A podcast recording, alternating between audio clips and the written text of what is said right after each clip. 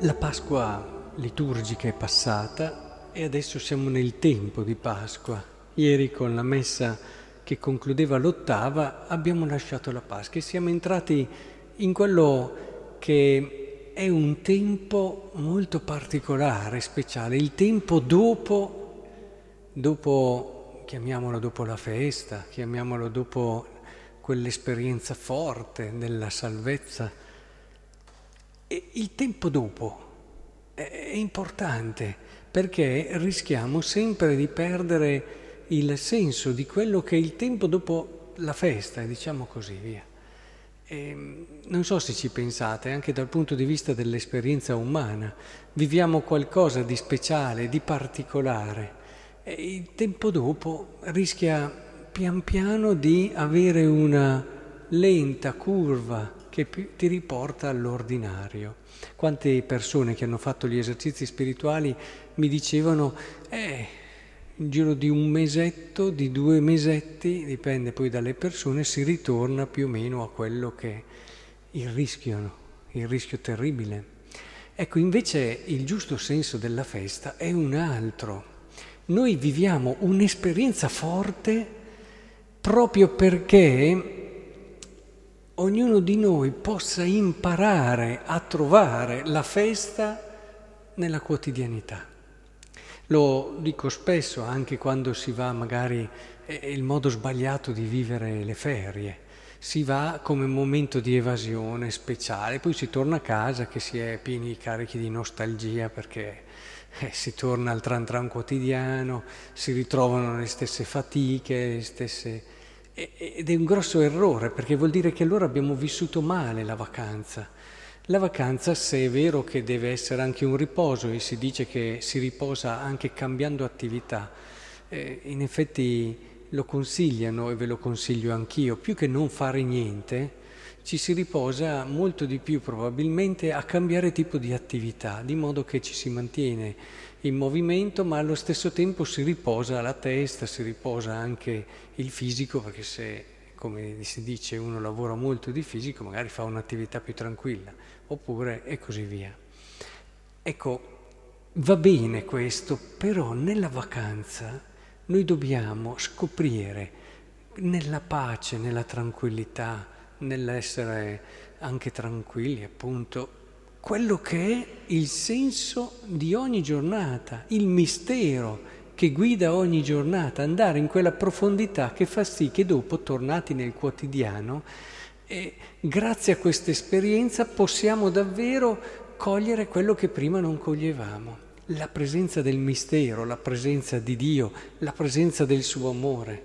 Chiaro, in vacanza è giusto dare più tempo alla preghiera, dare più tempo anche alla riflessione ed è per questo che dopo tornati si riesce veramente a leggere in modo differente le giornate ed è per questo allora che la festa ci fa cogliere quella festa che c'era anche prima nel quotidiano ma che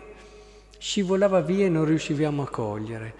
Beh, questo vale anche per la Pasqua. Questi giorni così intensi eh, ci hanno aiutato davvero a toccare con mano la bontà, la misericordia di Dio, il suo amore per noi. Abbiamo visto una storia che è quasi paradossale, che grida tutto il mondo la follia di un Dio che ha amato l'uomo e ogni uomo fino a dare la sua vita.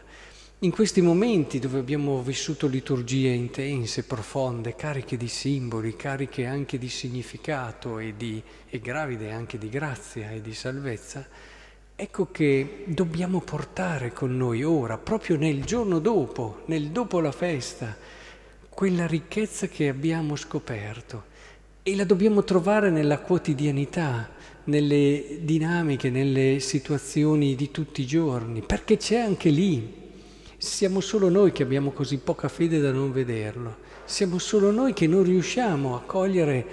quella bellezza che invece in certi momenti siamo facilitati a vedere. Ecco, io vi vorrei consigliare questo, pensavo a questo, mentre anche leggevo la scrittura dove si parla della presenza dello Spirito, della importanza di rinascere in un modo nuovo, avere quello sguardo che grazie alla Pasqua ci permetta realmente di cogliere nelle vicende di tutti i giorni, negli incontri, nella quotidianità, in quello lì che è il libro privilegiato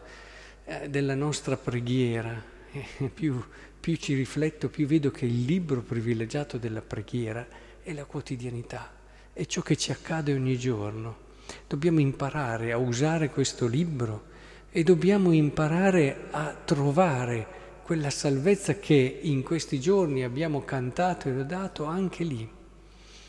E questo è il segreto anche per non annoiarsi mai, per non scivolare in un vivere piatto. Eh, anche eh, i fidanzati dicevano ieri al corso che alcuni a volte rischiamo anche di non litigare più e allora rischiamo dopo di essere così piatti, eh, cioè il rischio di perdere quella vivacità che è propria anche di una vita di relazione, ma che è propria anche di una vita di fede. Ecco, questo è il mio consiglio. E adesso che in un qualche modo, dopo esserci preparati, inizia la partita, inizia la vita vera. E quindi cercate ogni mattina, partendo dalla vostra preghiera, di preparare il vostro spirito, preparare il vostro cuore. Vedrete che la giornata vi sorprenderà gli incontri andranno al di là delle vostre attese e vi direte ma che strano, anche prima era così, eh ma adesso siamo rinati dall'alto, abbiamo cominciato a vedere le cose in un modo diverso, con quello sguardo di fede che ce ne fa cogliere la verità.